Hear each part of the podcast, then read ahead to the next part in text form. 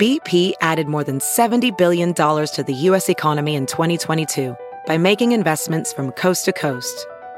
Investments like building charging hubs for fleets of electric buses in California and starting up new infrastructure in the Gulf of Mexico. It's and, not or. See what doing both means for energy nationwide at bp.com slash investing in America.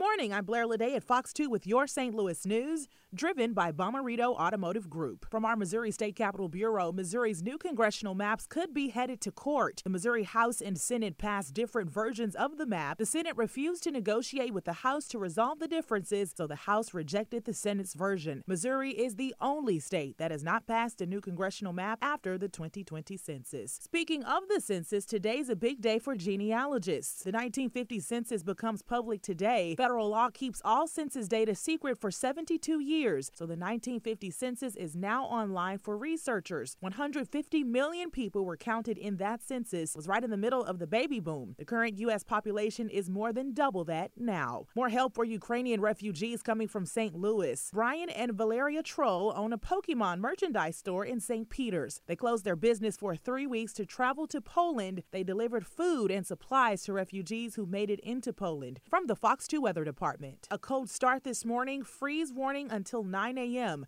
Nice afternoon with mostly sunny skies, mild temperatures, and light winds. Highs in the upper 50s, spotty showers tomorrow morning, and drier by afternoon.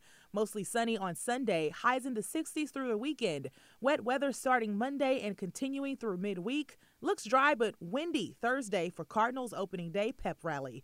For more news, weather, and sports, watch News 11 at noon, 4, and 7.